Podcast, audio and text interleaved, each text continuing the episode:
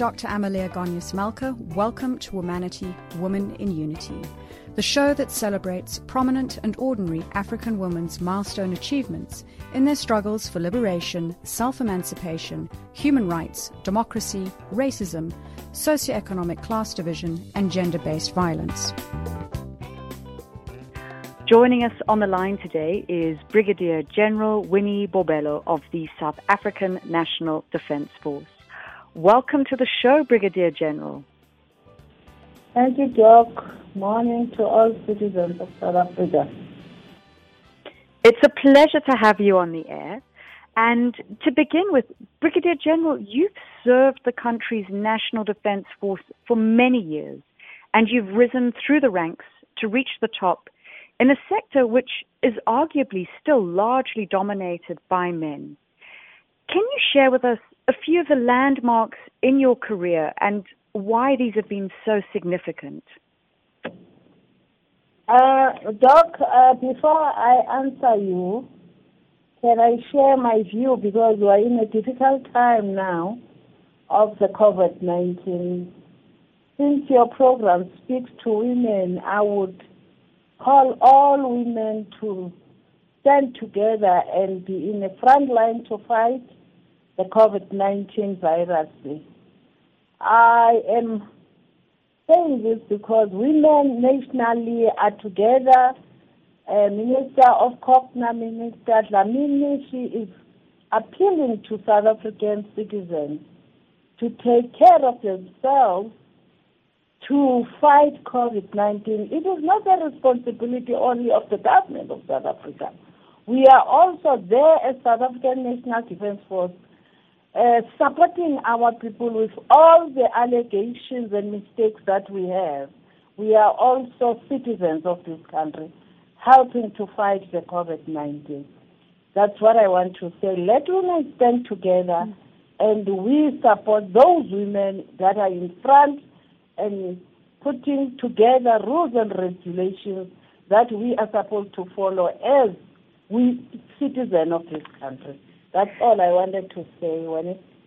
Brigadier General, I think that is such a pertinent and important message in the world that we're living in today of the realities of COVID-19, that this is, in a way, an invisible enemy that we're fighting, and that women are indeed on the front line from a point of view of our primary healthcare workers, from a point of view of women in leadership, as you mentioned, Dr. Nkosazana Dlamini-Zuma.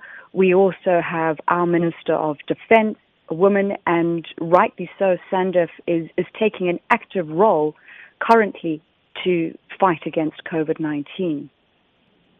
Thank you, Doc. Yes, Doc, let me respond to your question. I am Brigadier General Winnie Ntombizodwa Zini Bobelo. I have my landmarks in the Defence Force, but I would start by saying it is not only that I have landmarks in the National Defence Force.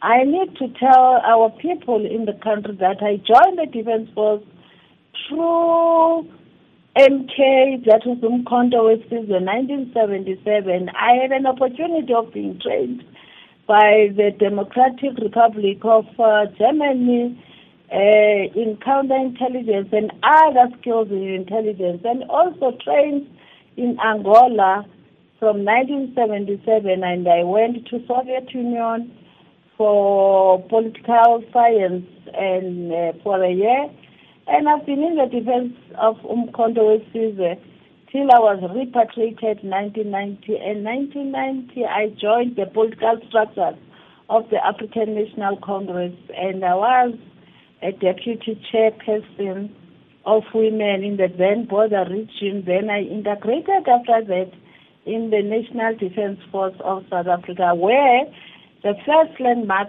when I finished my training, I was appointed as the chief instructor is a lieutenant colonel in the intelligence school of the South African National Defence Force, where I was the first woman, as an African woman, to be appointed as a chief instructor. And I met so many challenges of white and males and women that are stereotyped to accept me as an African woman, but I had to fight, I had to put my foot down, I had to build a good foundation because I was telling myself, and I'm still telling myself, I'm very knowledgeable on that environment. And during that time, I also met young women who were appointed as non-commissioned officers that I encouraged and nominated them to do courses of officers. And I am so happy that they were promoted to be officers. And today, some of them are in the National Defense Force in structures that are middle structures, middle management structures, such colonels, Colonel Koza, Mizantewu, Colonel Sidimba. They are in different formations, and they are working so hard to also to develop women. The other landmark is when I was appointed by the National Defense Force to be the first woman to represent South Africa in peacekeeping as a military advisor to Force Commander Lieutenant General retired Nkwebi, in the conflict of Burundi, where we have managed to an extent of 2006, we inaugurated a president who won elections, Pierre Nkurunziza, and I think we need to have plans of how do we support people of Burundi to rebuild their country, and we should be concentrating on post-conflict in peace building. We need to do so because the issue of those conflicts in Burundi was managed by our dearly late President Nelson Mandela.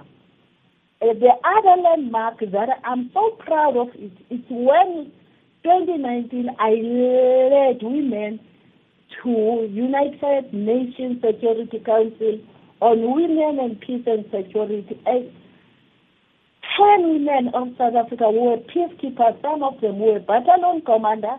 The others were involved in the conflicts in Burundi, Sudan, Democratic Republic of Congo.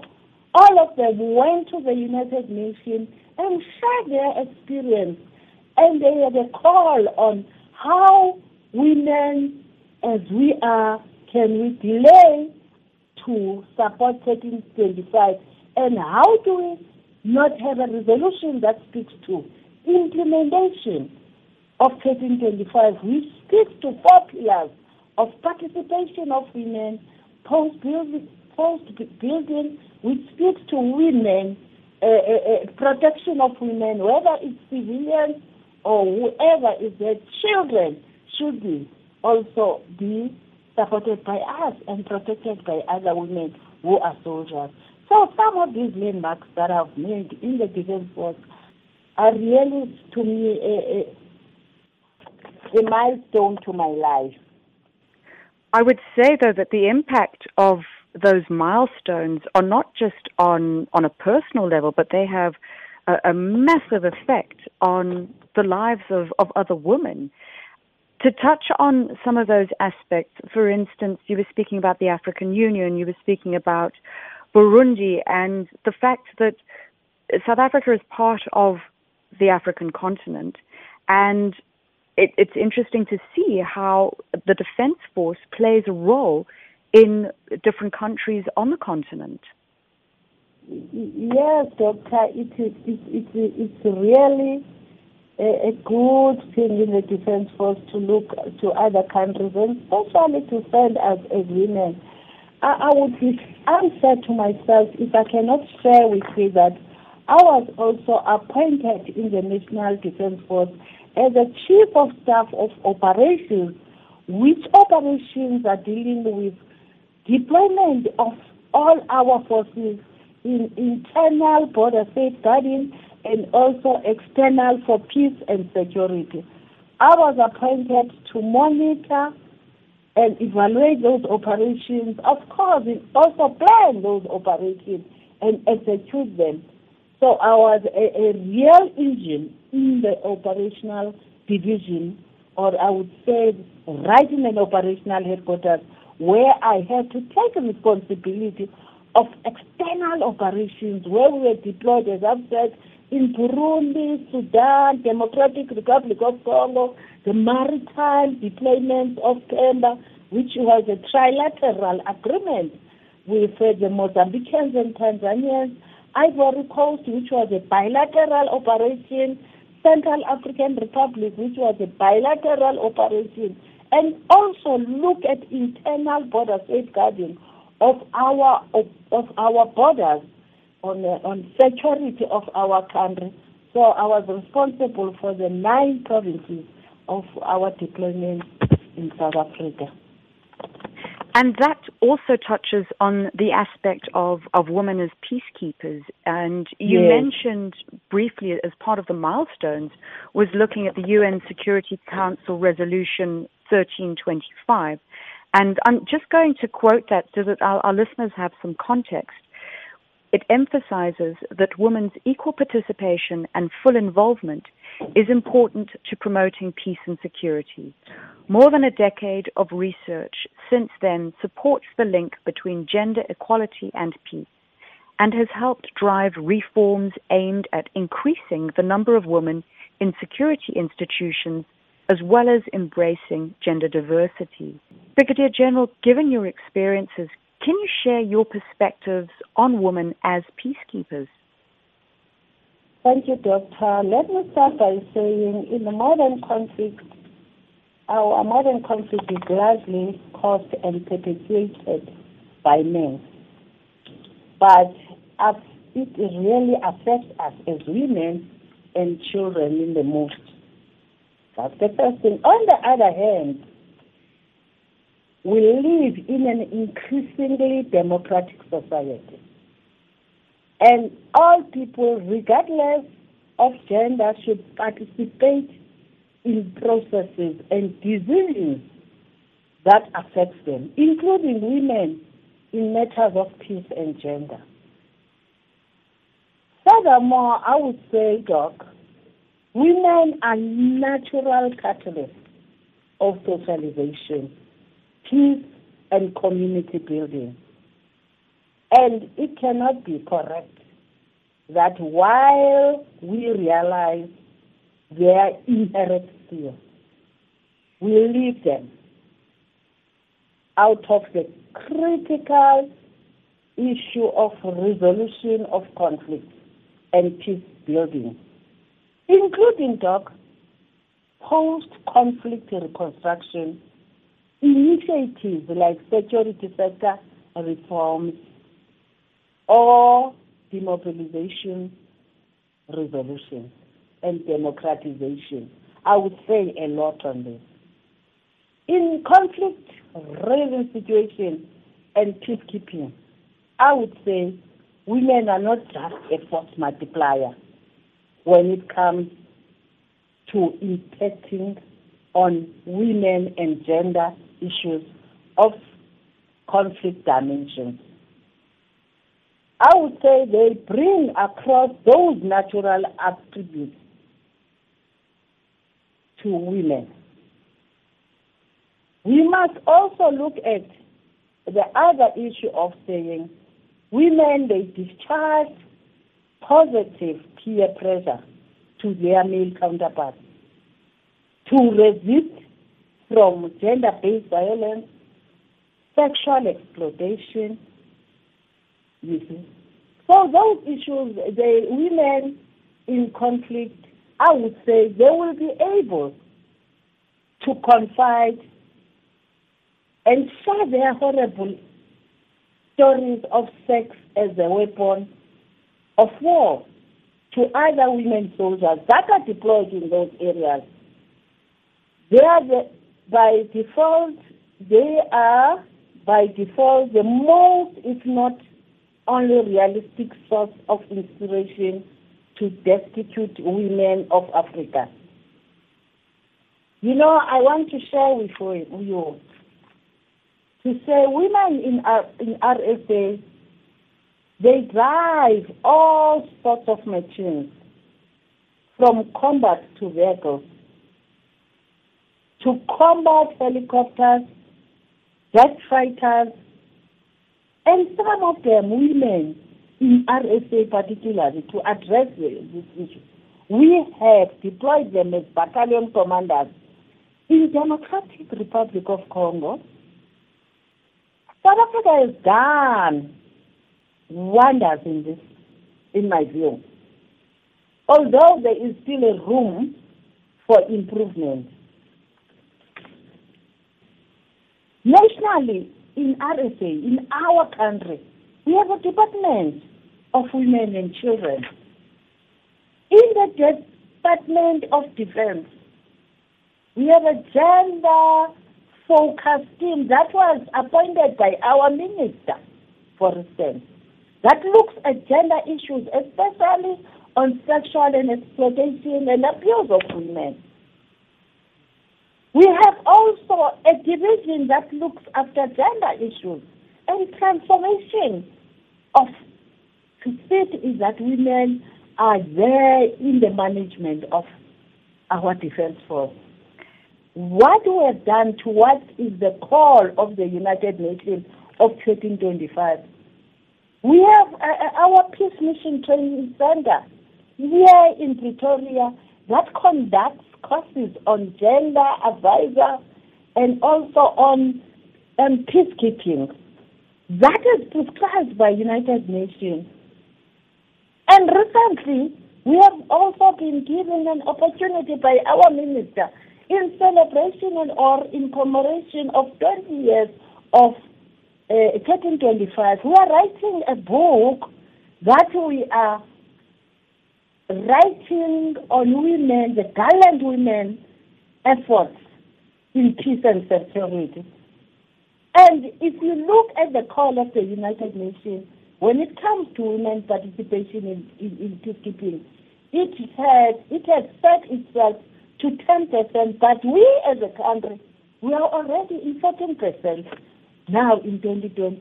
So we cannot say to ourselves, we are really failures in support of the UN Resolution 1325. We are really trying to implement it as much as we can in respect of our women.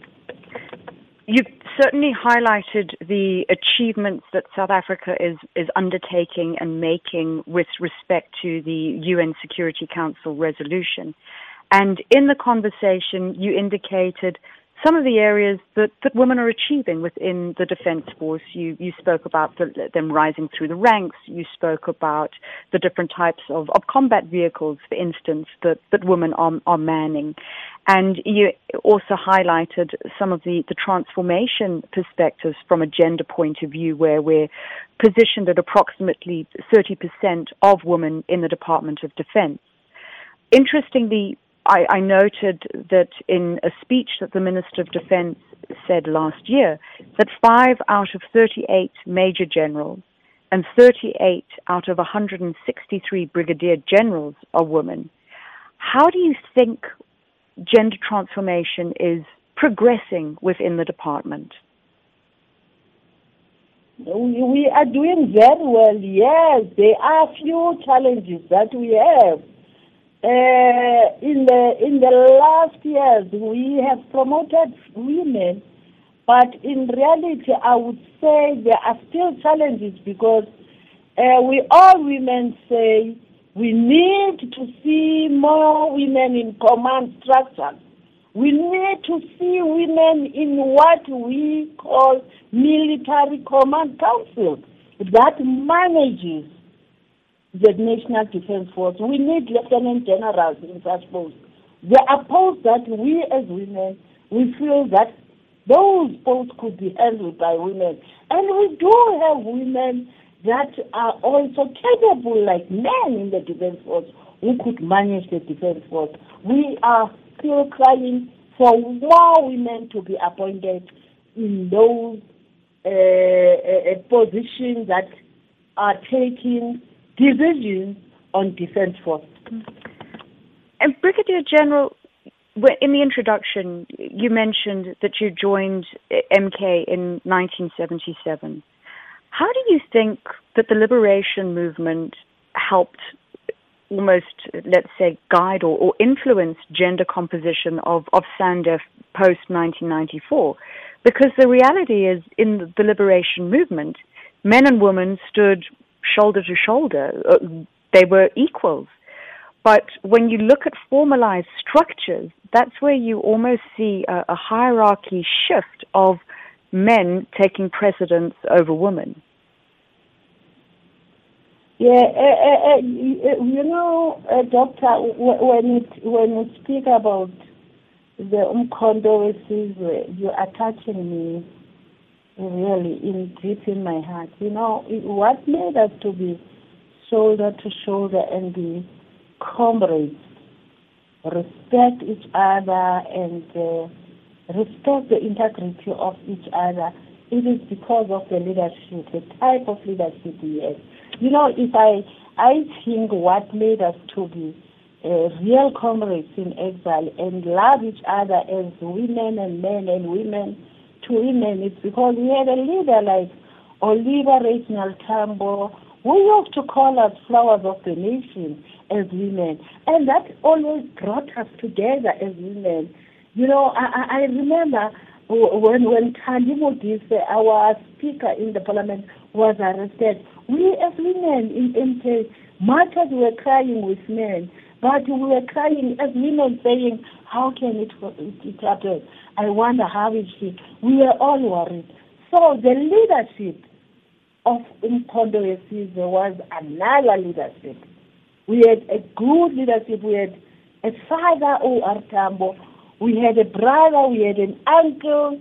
We had a real leadership of brothers like Chris and me. We had fathers like Nzo. We had Nkwebi. We had Joe Modise. We had Thandi Ndlovu. Those are the type of leaders. Some of them educated, some of them not educated, but because of the vision that was there to say, we are having these children, and these children, we must just see to it that they go back and fight for their country. With what is happening in the Defense Force, we are in different structures, and in the structures that we have, we are not always together with as women. We sometimes of, you know, finding ourselves in conflict. Some of these conflicts are caused by challenges that we have, you know, in our homes. You know, being a mother, for instance, sometimes a single mother, and you are running a home, and the home is full of your children, and you do not have any other support. And when you get to the real to SNDF, and you say you are appointed to lead, but with all the challenges that you have, you are sometimes finding yourself causing some few mistakes that sometimes are affected by what you are experiencing in your environment. The National Defense Force, it really, I think, it needs the leadership that we have experienced in exile. Type of O.R. Tambo and the Chris Hani, we still need more of those political leadership. We will understand that the National Defense Force, we have old soldiers and young soldiers that are recruited to be in the Defense Force, and they need to be educated so that they understand why they are here. Being men and women, they must learn something from those old soldiers who were in the liberation movement. So I say for all of us, being men and women living in the National Defense Force, we need to educate and educate our young soldiers on our lesson learned that we have, you know, learned from liberation movement. Yes, using the wisdom of experience and utilizing that knowledge to give back And when I hear you, one of the key messages that comes through is about unity, about a belief in values. Yes. Brigadier General, we've spoken briefly about some of the challenges that you've experienced, and you've shared some of the challenges that women in the Defence Force per se experience. Looking towards the future, in your opinion, what areas do you think that we need to build on the most to benefit women so that their life is easier than our life? I think the main would be upliftment of women. Upliftment, whether it's a woman or a man. In the National Defence Force, as women, we need to empower each other. And we need not to, when women are appointed, they always have a pull-down syndrome. We do not need that in the National Defence Force. Women need to be empowered by other women. And we need to be mentors, and we need to coach our young women and men, to be where we want them to be. Because I would tell you by now, those old soldiers will be retiring the Defence Force. We will be exiting the Defence Force. So we need to mentor and coach our youngsters in the National Defence Force. And concerning South Africa in 10 or 20 years from now, how do you think we'll look with respect to gender equality? Doctor, I think we need to, by now, to be far as the National Defence Force. If I look at the 10 years to 20 years, it will be another Defence Force, because the world is changing. And now, if you look at all what we do, we need to improve skills like the ITC. We need to see to it that our Defence Force is uplifted and it goes with what is happening in the world. It's no more now a world of old computer typing. It's a digital world. We need to improve our Defence Force. So becoming more digital. In 10 years to 20 years, we must be now quick to see to it that we change our Defence Force and we skilled our people on digital, skills. We are seeing digital transformation in absolutely every industry. So it makes complete sense that the Defence Force is part of that mix. Yes. If you could give some advice to young girls who wanted to follow in your footsteps and pursue a career in the Army, what would you say to them? I would say the young people, they should exploit opportunities that we never had prior 1994. They should get educated and be visionaries that will transform the future of this country, and continue creating a free and safe South Africa for all citizens. The 21st century is a digitization era. Our young people should be taking advantage of this era by inventing new models that are aimed at solving societal challenges like crime, poverty, and illiteracy, instead of getting addicted to drugs and running away from school. In a nutshell, Doc, I'm advising our youth to stop complaining and start taking action. We fought for these opportunities for them and future generations. And that echoes what you said earlier, that when we were talking about COVID-19, for instance, that it's not just a government problem. This is something that we as citizens of the country, of the world, need to take responsibility and ownership of. Yes. Brigadier General, one of the questions that I ask all my guests on the program who've made tremendous achievements in their respective fields of work is about some of the factors that they consider have contributed to their success. Some people speak about hard work, others talk about perseverance. In your opinion, what would you say have been some of the key drivers for your success? Doc, one of my key drivers in my success is knowledge, the ability to think. It's very important. Your confidence, you see, and risk-taking. You must take a risk in other things, and you must also be a visionary, you know, in whatever you are planning. And, you know, that confidence goes with your boldness as a person. You need to be very stable person and be able to take decisions that are popular and unpopular. Because in any work environment, there are those who would like to be favored, and there are those who would like to challenge you as a woman.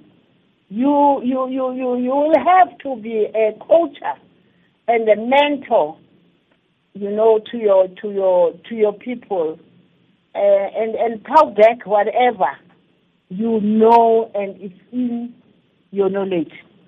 Those are things that I would say.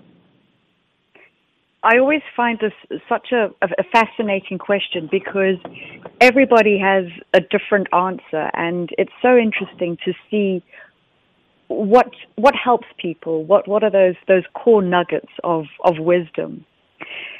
Brigadier General, who would you say have been some of the strong women in your life? Doc, you are asking me something now. I always do not like to share my strong women, but I want to now. One of my great women who I always look at was my the late ladies that have been challenging and destroying patriarchal system and the capitalist system of apartheid. I would my role models are Mama Winnie Mandela, Mama Sisulu, a strong woman who brought women that are an inspiration to us. Our first woman to lead in the defense force, Linda Sisulu, who made so many changes in the National Defense Force within a short space of time. I would be unfair to say I looked at my elderly sister, the late Thandi Ndlovu. It was when, you know, very encouraging woman when we were in exile, a sister to us. She will always be there when we have any challenges. I will not forget those ladies that are still alive, like Sister Kanu Modise, the wife of our late commander, Joe Modise, you know, and the late Nomava, Dr. Nomava, which passed on when we were still in Angola. Those are the women, especially in NK, we learn from them. And I can quote so many of them, but I will tell you, the other role model in my life is my mother. I can't forget my mother. Passed on when I came back from exile, passed away, a lovely lady, a nurse, a coach, and a mentor to all of us. At home we are 7 kids, 6 sisters, and 1 brother, but that woman is still my role model. It sounds like you've grown up in an environment either from being in home or let's say on the political lines or in the work environment with a cohort of really strong women to support you. Yes. The work that you undertake and you've illustrated today is really for the benefit of our people. What legacy would you like to leave behind? Doc, I would mentoring of young women. That's a legacy I would love to leave. Mentoring of young women and young men, that's all. And finally, as we close our conversation today, we've just come out of the month of May as Africa Month, and we're now going into Youth Month, June. Could you share a few words of inspiration that you'd like to pass on to young ladies in the continent that are listening to the program?